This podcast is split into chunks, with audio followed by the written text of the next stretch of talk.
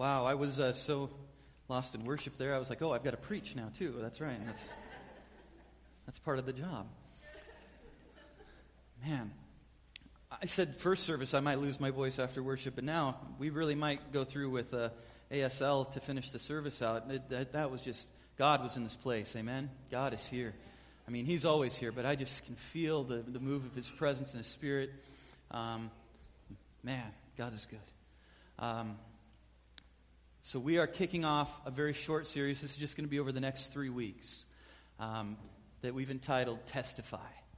And uh, our church is engaging and commencing a journey. Oh, I will one day get it right and you guys will celebrate. Middle school, you are released to fire starters. Have a great time.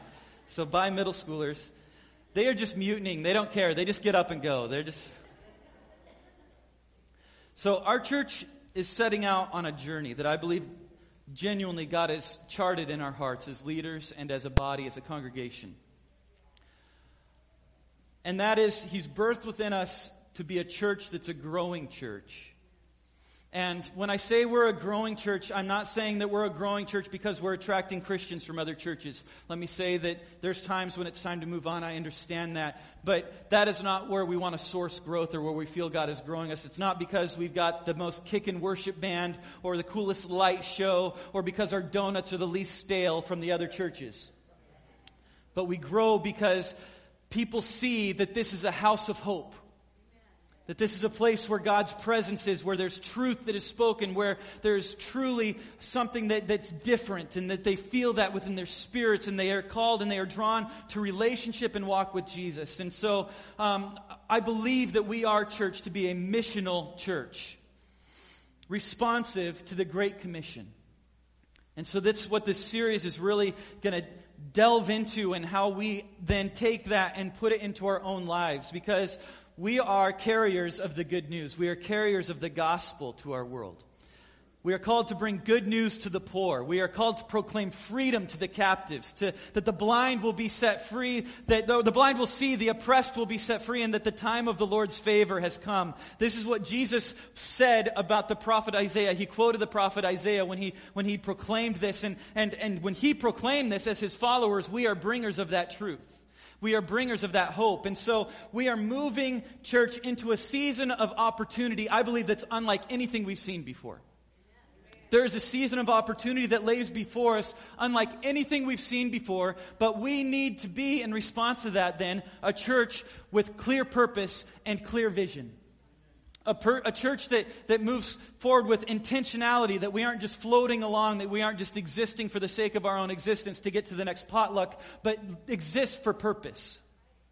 So, this isn't something that's really unique or proprietary to New Life Church, the Great Commission. This is actually something that's all believers are called to, all churches are called to. Now, I believe there's distinctives and, and special things for New Life Church that are within this, but, but it's a response and a charge that's given to all of us. It's not a church with the, the wording on the front, the sign that's called to the Great Commission. It is the people that fill the church. Let me tell you, an evangelistic church is filled with evangelists. And so, as individuals, we are called to this as a response to the charge that Jesus gave us. His final command before Jesus ascended back to the Father was to go into all the world and preach the gospel. If you have your Bibles, that's where we're going to start in the book of Matthew, chapter 28.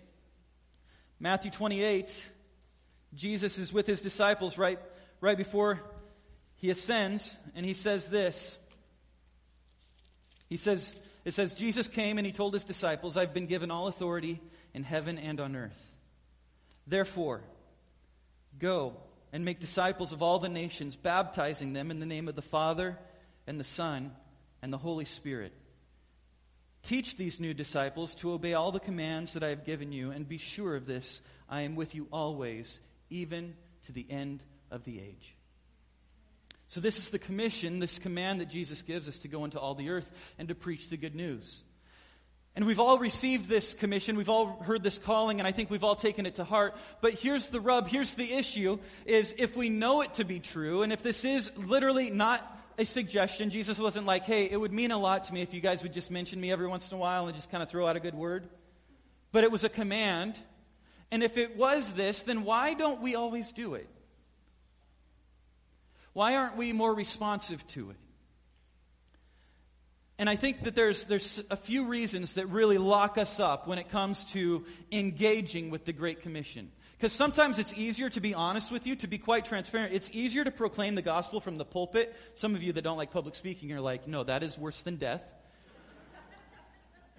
but it's easier to proclaim the gospel from a pulpit than it is one on one. And I think the first thing that can really lock us up as we think about uh, these things is fear. The first thing that can keep us from engaging with the Great Commission is we're often afraid. Our knees weak, arms heavy, mom spaghetti. I'm using Ty's technique with music lyrics there. Fear can grip us, though, right? I think fear is probably often the number one thing that keeps us from sharing our faith. Fear of, uh, and, and do you know what, what's interesting is we build things within our mind that are probably much more terrible than the, than the reality would be. What's the worst that could happen if you share your faith and someone goes, ah, I'm not interested? But somehow in our mind, it gets so big. The enemy builds up these things that there's just a, a terror that can come over us when we think about sharing our faith. The second thing is, I think often we don't feel qualified. What if they ask me a really tough question? What if they ask me a question I don't have the answer to? What if it's like a really deep the- theological question and I'm like, just stare at them blank, you know, for a long time until we both just walk away?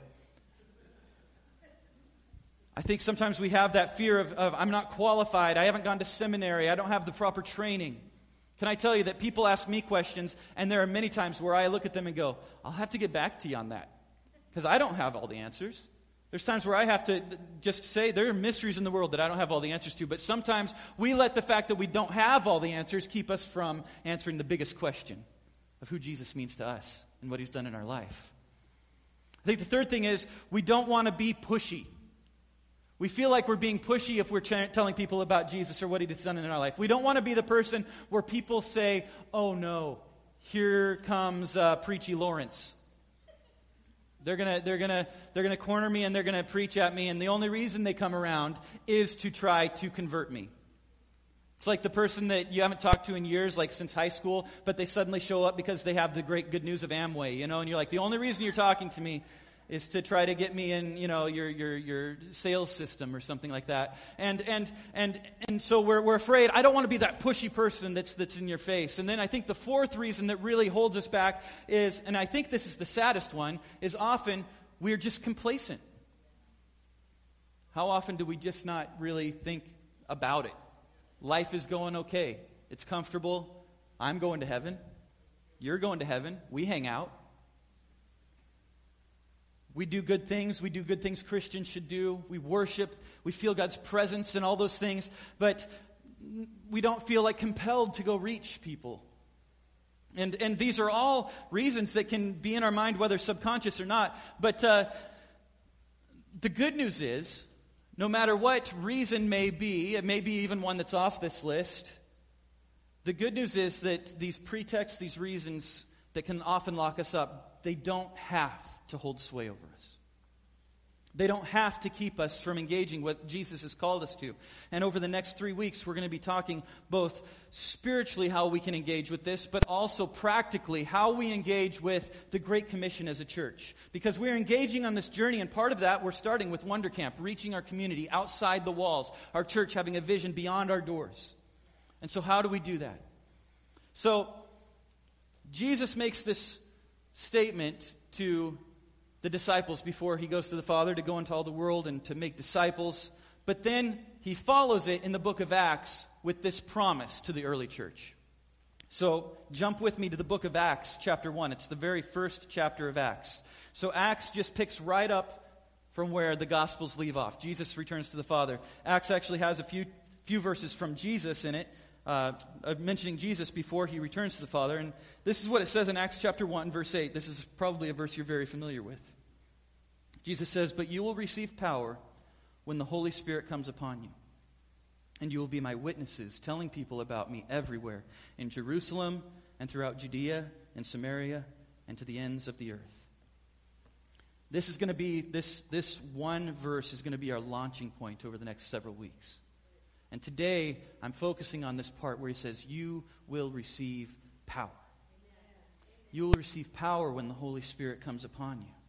And this verse is a direct result and promise of that last command Jesus gave to go into all the world preaching the good news. It's what makes obedience to that command even possible. Because otherwise, it would be an impossibility.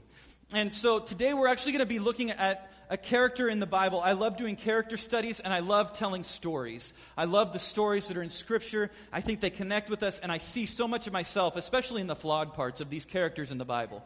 The, the Bible's like, this guy's messed up, and I'm like, I'm messed up too. That works great. But this character, his name is Peter. And we're going to follow a lot of his life. I'm going to read a whole lot of scripture today. I hope that's okay. It's church, so you have to live with that.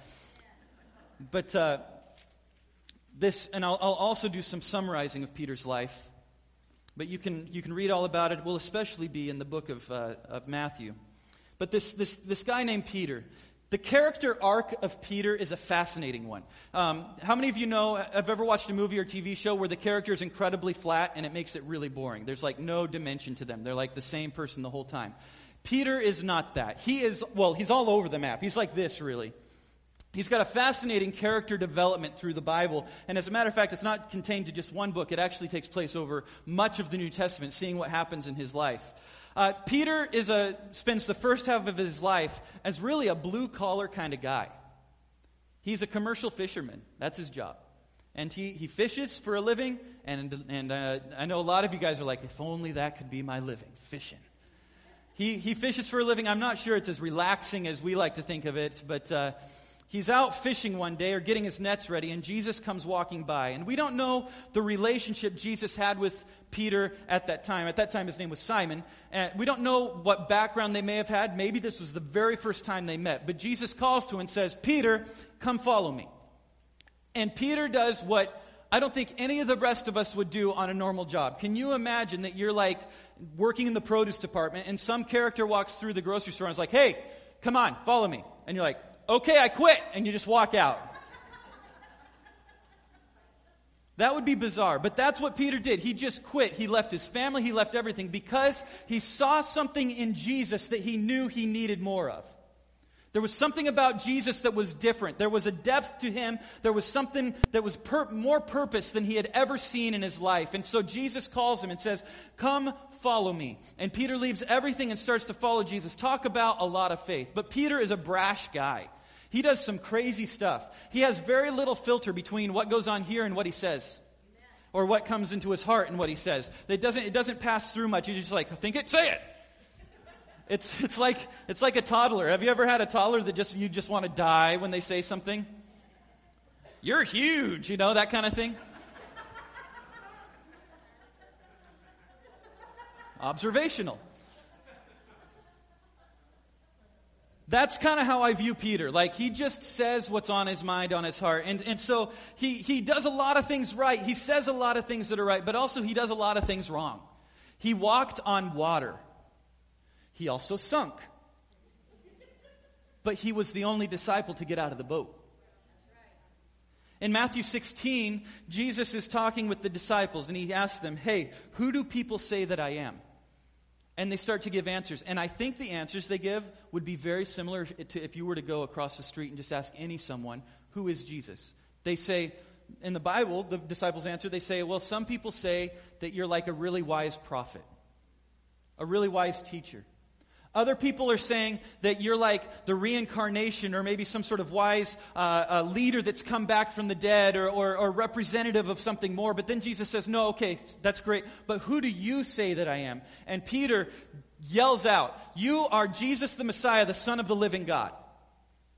He knows who Jesus is. And Jesus claps his hands and says, Well done, Peter.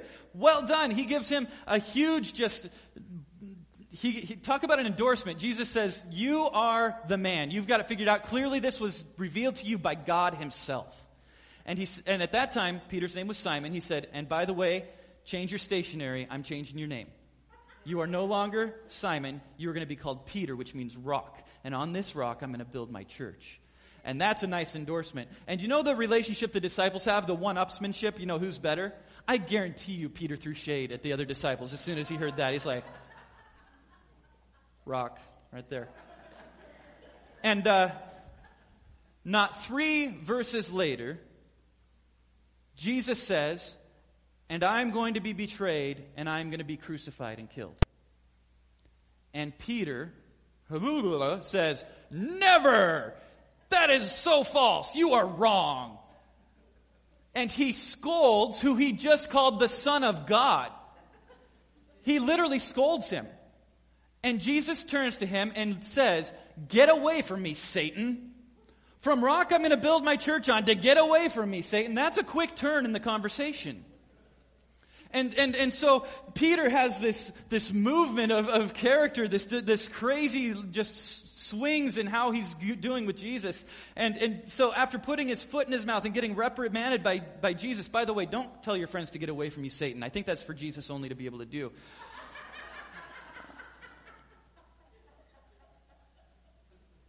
But on the night that Jesus was betrayed, he meets with his disciples and he says, Listen, I am going to die, and I'll be arrested, and all of you are going to run away.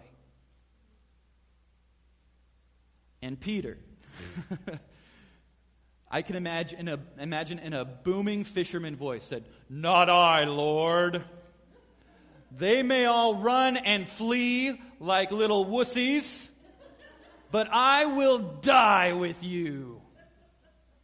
He guarantees him, it doesn't matter what we go through, I'm your man. Remember, rock. I'm the rock. And Jesus looks at him and says, No, Peter, I'm telling you that tonight, before the rooster even crows, you're going to deny you even knew me three times. And so we know the story. Jesus is arrested and he's taken to the Sanhedrin. And Peter follows along behind. This is an interesting part of the story, and I want us to hold on to this part of the story because I promise it comes up later in this, in this story. So if you have your Bibles, again, we're in Matthew chapter 26. Matthew 26, in verse 57. So way towards the end of chapter 26. And I don't know what the head, heading of this section of your, your Bible says, but on mine, it says Jesus before the council. And that word council is important. If you want, underline it, underline it, highlight it, put a star next to it, whatever it takes to get your attention there. But it says Jesus before the council. And so Peter has followed along behind, and here's what it says it says, Then the people who had arrested Jesus led him to the home of Caiaphas. Here's the second part to underline. To underline Caiaphas. So the people arrested Jesus. He's brought before this council and to Caiaphas, the high priest, where the teachers of the religious law and the elders had gathered. Meanwhile, Peter followed him at a distance and came to the high priest's courtyard. He went in and sat with the guards, and he waited to see how it all would end. So Jesus has been arrested. He's standing trial before this group of people, this council, and Caiaphas. And Peter is in the courtyard, and a little servant girl walks up to him. I mean, a little girl. And she goes, Hey, aren't you a follower of Jesus? And this huge fisherman to this tiny little girl says, I don't know what you're talking about. And two more times, Peter's asked, Don't you know Jesus? Your accent betrays you. you. Surely you're a follower of Jesus. And finally, at one point, Peter gets so desperate, he calls down curses on himself. He says, I swear I don't know the guy. And when that happens, suddenly the rooster crows and he's devastated. He realizes, I've betrayed my Christ. I, I don't know what I've done. And he, he runs out and weeps bitterly, realizing that he has, he has let fear take over he realized that, that though he knows the Son of God, like we, like we just talked about, he, he told Jesus, You are the Christ, the Son of the living God, right? Jesus said, That's been revealed to you by the Father. He, he knew who Jesus was, and yet, despite knowing it, fear still held his heart.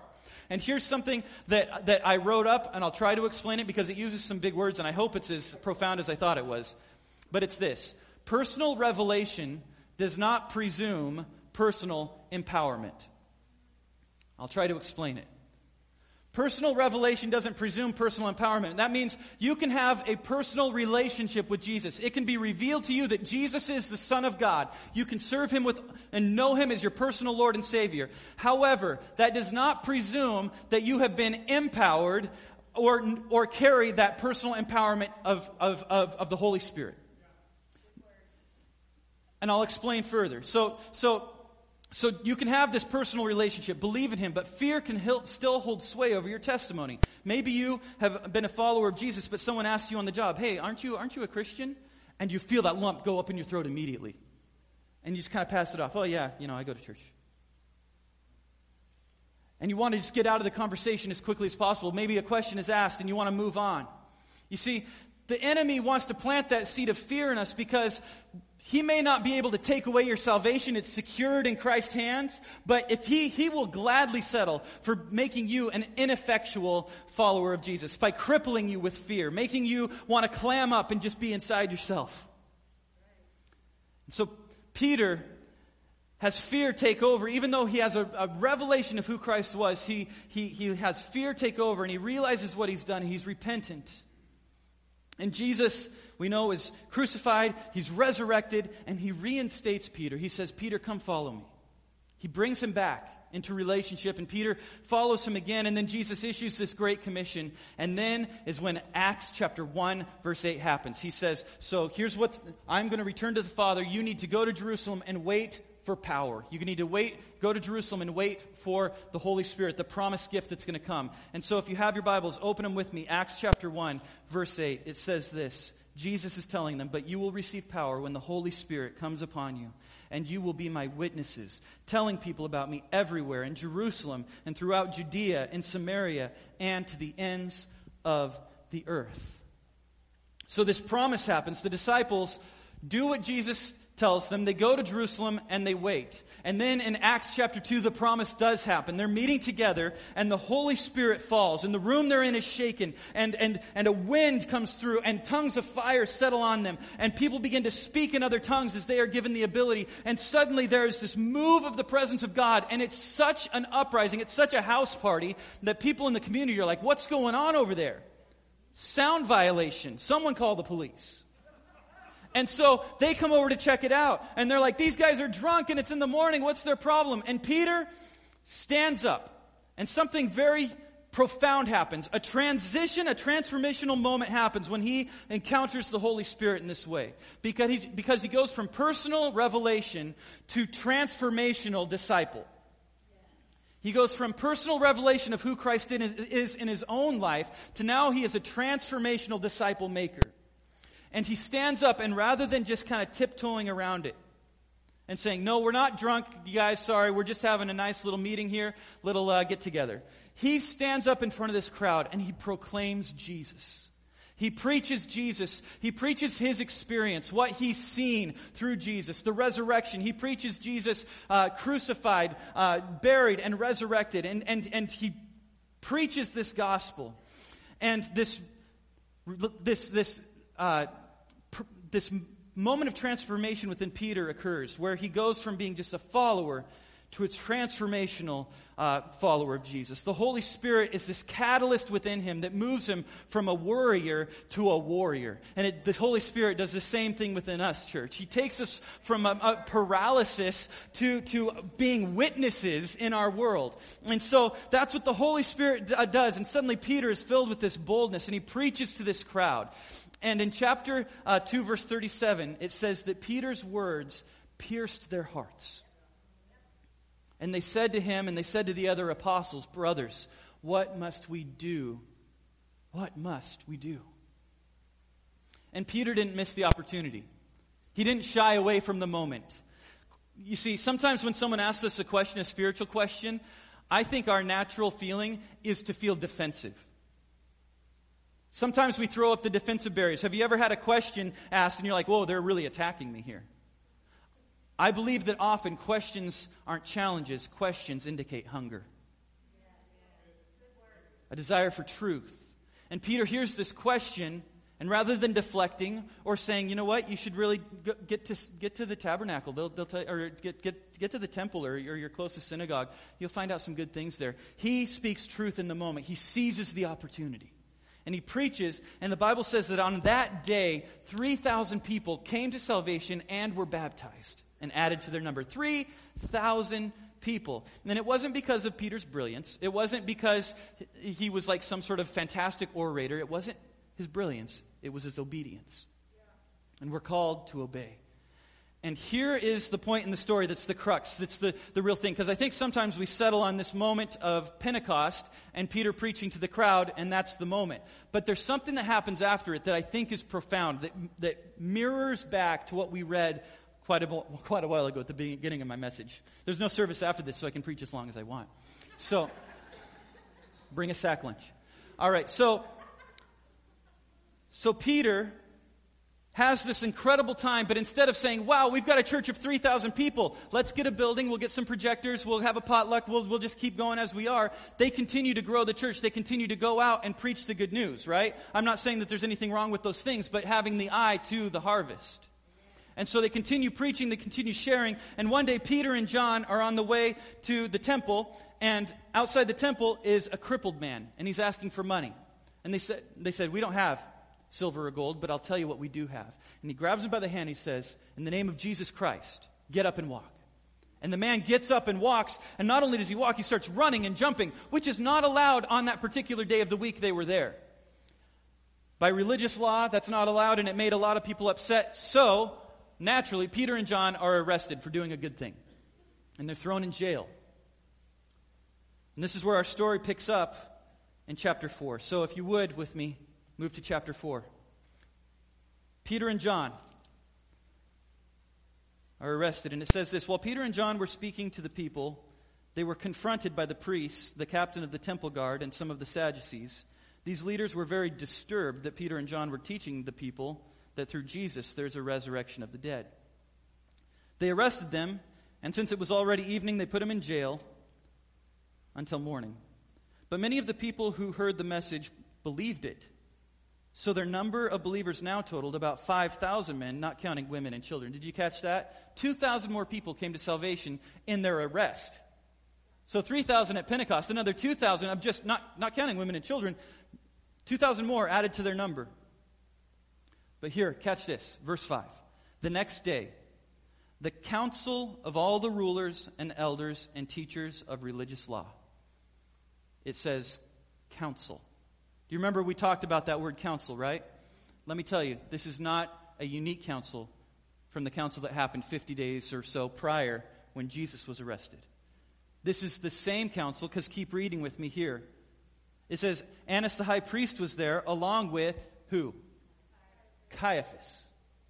The very same Caiaphas that pushed and had successfully leveraged his influence to have Jesus crucified. So Peter is standing now, not just as someone on the outside in the courtyard hanging out with the servants, but now he is the one that is clapped in iron, standing before this very same council and this very same Caiaphas.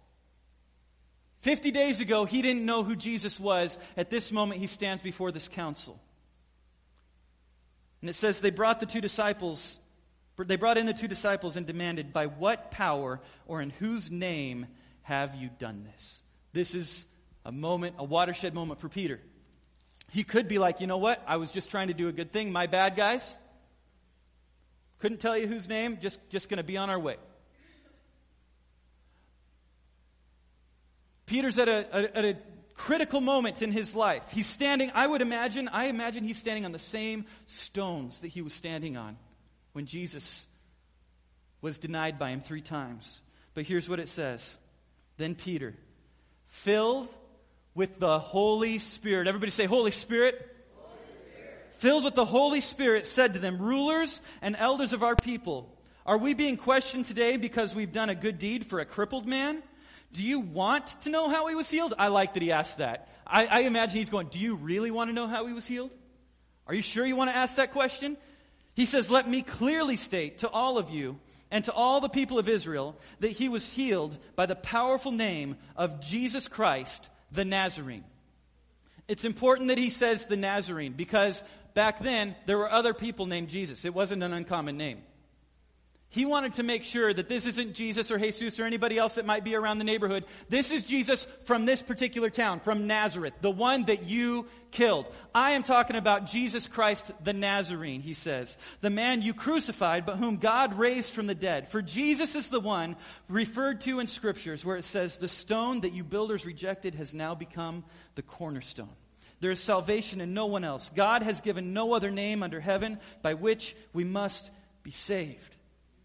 And the members of the council were amazed when they saw the boldness of Peter and John.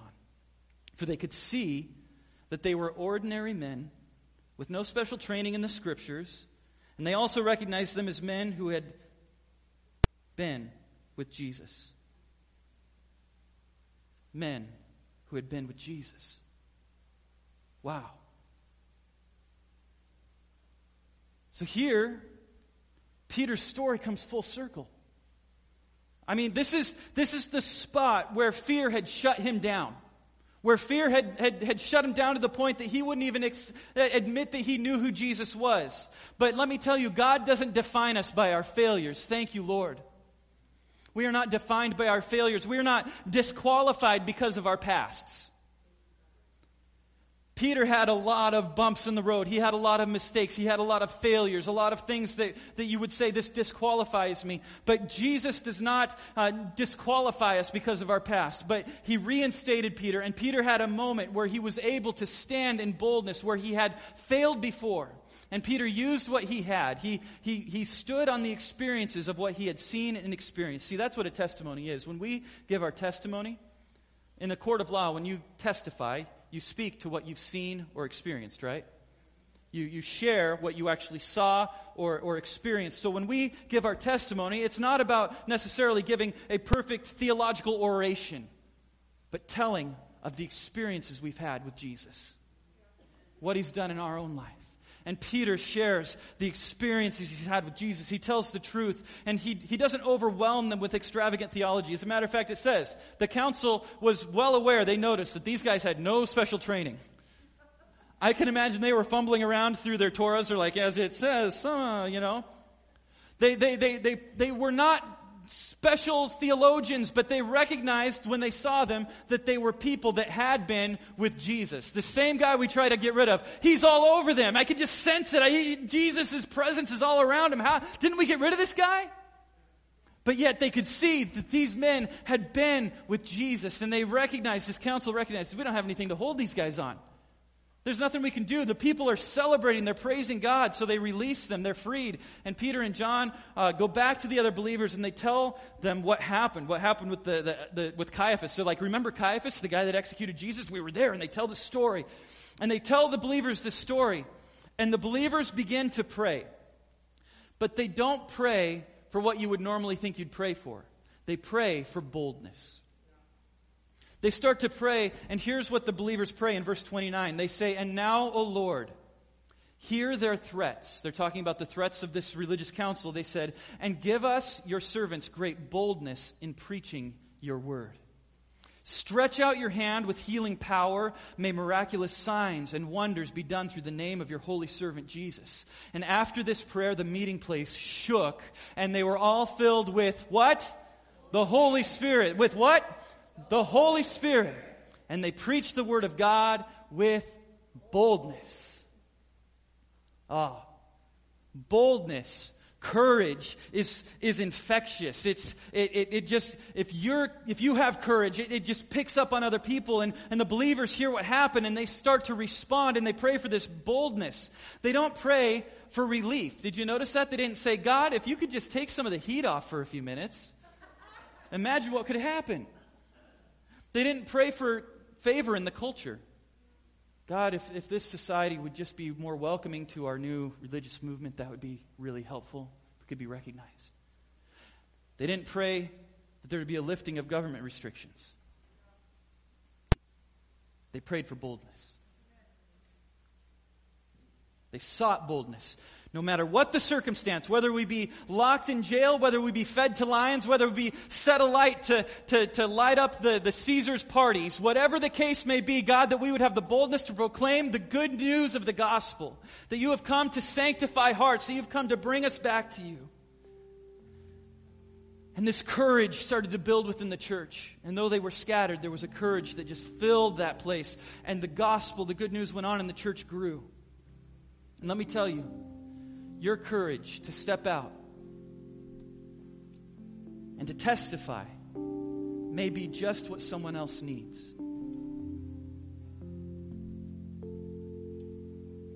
Someone you didn't even know was struggling, maybe, with fear, with doubt, with, with going, I don't know if I can share my faith. They see your actions, you're stepping out, your story. Maybe they don't even see it, but they hear your report. And they hear it, and it builds you up. And it builds them up and encourages them. I, I know there are people in this congregation, and they'll come and they'll tell me about how they shared the gospel with someone just on the street corner. And I'm like, I want to do that now. I want to go out and just start up a conversation and share. Tell your story. Be faithful to what you've been given. After this happens, Peter writes a letter. After this story happens, I imagine it's while the book of Acts is occurring, he writes some letters to the believers. And in the book of First Peter, he writes this. And I, I believe, this isn't, I can't prove it, but I believe that this event that we just read about, where he stood before this council, I believe this was in his mind when he wrote this. He writes this to the believers he says, Who then will harm you if you're devoted to what is good? But even if you should suffer for righteousness, you're blessed.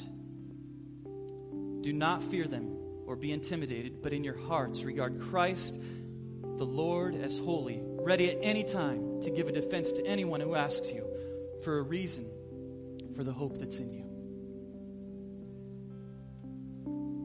We hold an extraordinary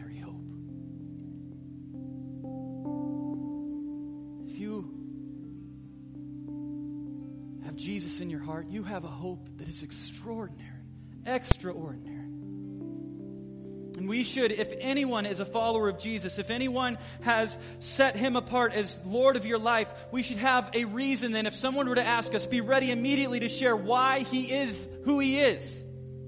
Be ready with that answer, prepared with that answer, not caught off guard, but be ready to give the answer for the hope that's within, that's within us. That's exactly what Peter says in verse 15.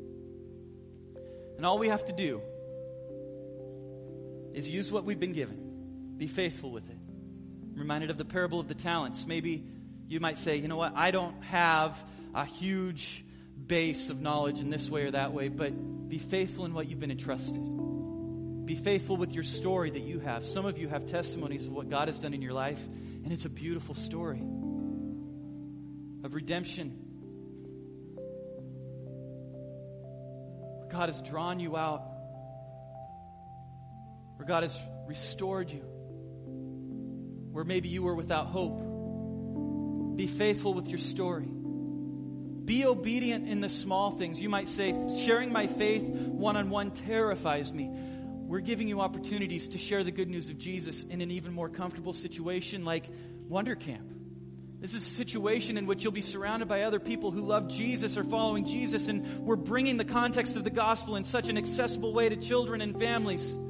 Sign up for this to start inundating yourself and getting used to what it means to share the good news of Jesus regularly in our world outside these walls. Begin to be faithful in these small things. Invite someone to church. I joked, you know, earlier about, you know, Peter at Pentecost just saying, "Oh, you should go to church." There's nothing wrong with that. There's nothing wrong with inviting someone to church. There's a great way to do it, and it's not by saying, "You really need to go to church." But by saying, "Hey, on Sunday at 11 o'clock, I'm going to church. You want to come with me?" I don't know this is a statistic I've read. It may vary from place to place, but it said 86% of people that go to a church go there because they were invited by someone. 2% go because of the church's great advertising. Because they're invited by someone. And lastly, not lastly, next, consistently pray for that individual. we need to have a specific person in mind. Sometimes we think of like this just like ambiguous group of the lost, this big cloud of people out there that need Jesus. But we each, every one of us, it doesn't matter if you're a pastor and you're in a church most of the hours of the week. I have neighbors that don't know Jesus. We all have contact points where there are people in our life, family members, people that don't know Jesus. Write that name down. If they're a candidate to hear the good news of Jesus, and start to pray for them every day. Pray for them. Pray that God would reveal himself to them. Pray that God would, would intervene in their life. And then pray that God would use you in a way to reach them. That God would open up divine opportunities and, and just natural conversation points that would bring up the opportunity to share the good news of Jesus with them. And finally, we need to be filled with the Holy Spirit. Without the Holy Spirit, none of this would be possible. The Great Commission would be this impossibility that Jesus just put upon the disciples if Acts 1 8 didn't happen, where the Holy Spirit came and they were filled with power. And we need to have the power of the Holy Spirit on us in order to pull off this incredible calling that we are called to, to go into all the world and reach it for the hope of Jesus. So, right now, church, let's stand together. And we're going to pray that the Holy Spirit would begin to move in our church, in our body, in, our, in, this, in, this, in this collection of believers, that God would begin to develop something within us, that we as individuals would be evangelists, that yes, would be an evangelistic church, but that we as individuals would take that calling upon ourselves. So, right now, Holy Spirit, we need you. We wait on you for fire, oh God because we can't conjure it up on our own. Just personal revelation isn't enough. We need the infilling of the Holy Spirit. We need you to pour down on us in a mighty and a profound way, oh God, in a way that we have never seen before, oh God, that is, we are the last days church, that you are coming one day soon, that we would prepare ourselves and we would go into our world and bring the hope of Jesus, that we wouldn't let it passively pass us by, that we wouldn't just watch the world go by out our windows, but we would go out and we would reach the world with the hope of Jesus, that we wouldn't contain it to ourselves, but we would share the good news, that it would compel us, that it would draw us out. And it can only be done by the mighty, powerful Holy Spirit that fills us. And Lord, we would wait on you each and every day for fire. Lord, that we would not just make it a Sunday morning moment where we hope to have a warm fuzzy during worship, but that we would wait on you for fire each and every day and you would fill us to overflowing with your Holy Spirit. Lord Jesus, that the, the move of your Spirit, the charismatic power of your Holy Spirit would begin to flow.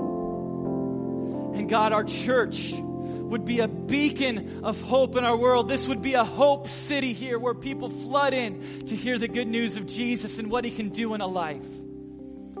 Give us the courage, O oh Lord, to share our stories.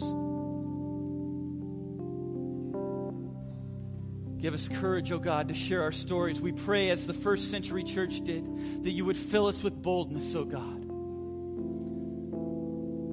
Oh, Father, that we would be a bold people that we would not pray that the opposition would go away, but that in the opposition we would be courageous. And God, we would see a mighty, mighty outpouring of your presence in our world, Lord, as we engage on this endeavor that you have called us to. And we thank you, Jesus, in your mighty and powerful and holy name. Amen. Amen. Amen. You may be seated this morning.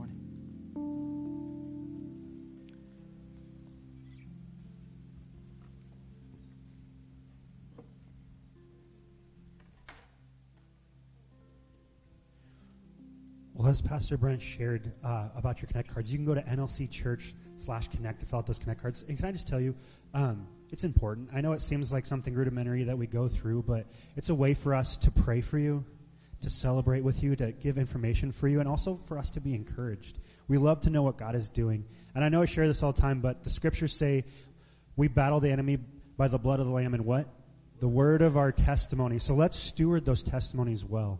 Let's steward them all. Let's share them. Let's get let's get them around. Hey, I have some few uh, a few exciting announcements this morning. The first one is this: How many of you guys have been looking forward to life groups? Our life groups are back starting September 5th. So I'm just going to go around and name a few of the ones that we have, and I'll point out some leaders for you to contact. Uh, we have a discipleship small group where we learn how to be intentional friends. Following up with Pastor Brent said, how to learn how to be intentional friends so that we can share the gospel with people. That's by our own Tony over here. Tony, raise your hand. Um, we have a men's activity group. I think we're throwing axes for one of them. We're doing all kinds of things. Our man Kid over here. We got David. We got Tony. We got Nick. They're all leading that up. So make sure to contact them. We have our women's activity group where they're going on walks and eating some food. It sounds awesome. Hosanna's going to do it. It's going to be great. Um, we have our planted membership class. So if you are not a member and you've been uh, coming, it's time to make that commitment. Let's have the DTR talk. Let's slap a ring on it. Become a member. It's going to be awesome. We have our Gospel of John class by Sandy. She's going to teach us through the Gospel of John and show how the Gospel of John is seen through the entire Bible, the scope and sequence of it. It's going to be awesome. We have our middle school fire starters group. So even if you're a little bit younger, we have something for you to walk through the Bible. We have our adults Bible class from Pastor Bruce that just goes through, I think we're talking about the Holy Land. It's going to be really, really cool.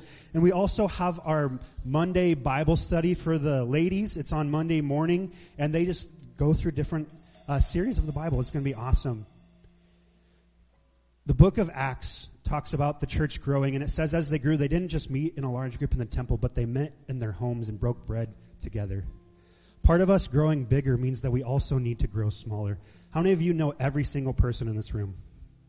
None of us, right? But if we don't want somebody to fall through the cracks, we need to all gather together and become smaller so that we don't let a single person miss out. Even just while I was standing up there, I was actually texting because someone just texted me saying, Hey, Pastor Tyler, so nice to meet you. Can we grab lunch tomorrow? And I was so excited to grab lunch with them tomorrow. But can I tell you, there's probably more people that I didn't get a chance to connect with that maybe one of you did. And so this is our chance to connect together in groups, learn about Jesus, live life together. Secondly, the book of Acts further on talks about it, the church grew so fast that it got to the point that the disciples couldn't do all the things anymore. They're like, we can't preach the word, pray for people, and make the meals, and serve the orphans, and serve the widows, and do all these things that is important for them to do. And can I tell you in our church, if you're waiting for me and Pastor Donnie and Pastor Brent to do, to do it, there's a lot of things that we'd love to do that isn't going to get done. It takes the whole church, the whole body. So this morning, I'd encourage you, we have new serve teams available this morning. If you go to nlcchurch.com slash serve, or it's on the Bible app, or it's on your Connect card, or we have sign-up sheets out there, we have a bunch of new serve teams. I'm going to name a few. Security is going to start. Can I tell you, a couple weeks ago, we had some incidents that most of you probably never heard of because we had people follow up with it. Allowed us to be safe, allowed us to focus in on the Lord because other people were standing in the gap. If that's something you're interested in being a part, my man Nick over there is, and David and um, are over there to, to sign up. We also have our media team. It's really nice to be able to sing the words and know the words, right? It requires people to do that. So make sure if you're interested, Literally, all you need to do is know how to do this with your finger. We'll handle the rest. It's going to be good. Um, we have our greeting team. Did you know when people walk through the door for the first time, they decide within the first seven minutes if they're going to come back? You know what's interesting about that? That's before they've heard the band. That's before they've heard the sermon. That's before they've heard anything. The number two things, the two things that they, that they measure is number one, how clean is the ladies' bathroom? So we keep it clean. We do that. But secondly, how friendly are the people? It's not about one person saying, hey, but it's about all of us being friendly. So if you have the gift of, of hospitality, if you like being friendly, uh, wear a badge as you do it. It's going to be awesome. So we have our greeting team starting. We also have ushers. We have two new ushers today. It's awesome. We have my man Dennis over here who just signed up today. We also have uh, Jonah Day who signed up. A teen saw a need, stepped up, filled in the gap, and said, "Hey, I, I, I can't do a lot of things, but I can pass around a basket." Be a Jonah. Be a Dennis this morning step up. We also have a prayer team. There are so many people. I remember last time I spoke, there I had a line of people that wanted to be prayed for, and I was so thankful to pray for each one of them. But there was probably more people that wanted to be prayed for that just didn't have time to stand in the line. As Christians, we're all called to pray for one another. It's not about just a pastor, it's not about just an elder, but it's about all of us standing in the gap and praying for one another. If you have a burden to pray for people, sign up for the prayer team. On that same note, our Wonder Camp is coming up in a few weeks. How many of you guys are excited for that?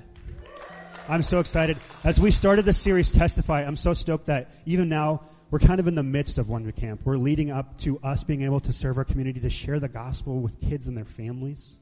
It's going to be awesome. We still have a few opportunities to serve at Wonder Camp. And here's what's awesome, and I, I fully believe that decades from now, we're going to look back and say, wow, Wonder Camp is such a testimony of what God did through this church.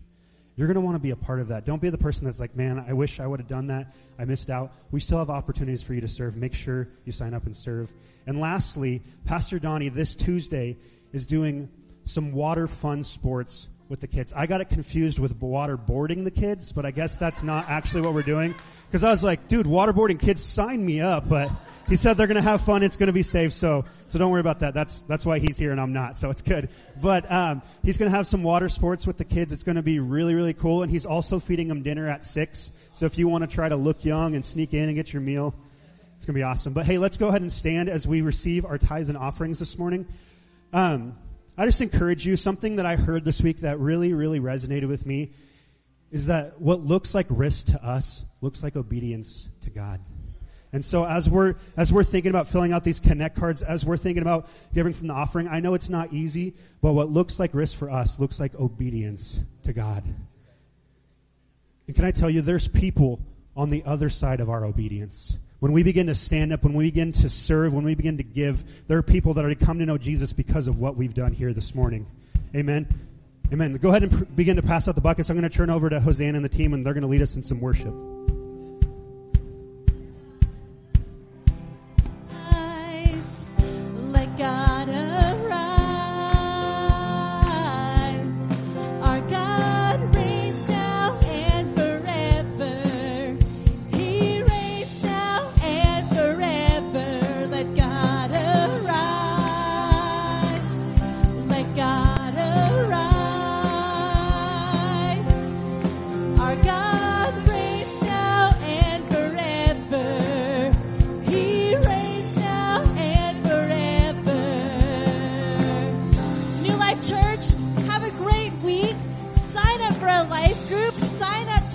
Somewhere in our church body. We love you. We'll see you next Sunday.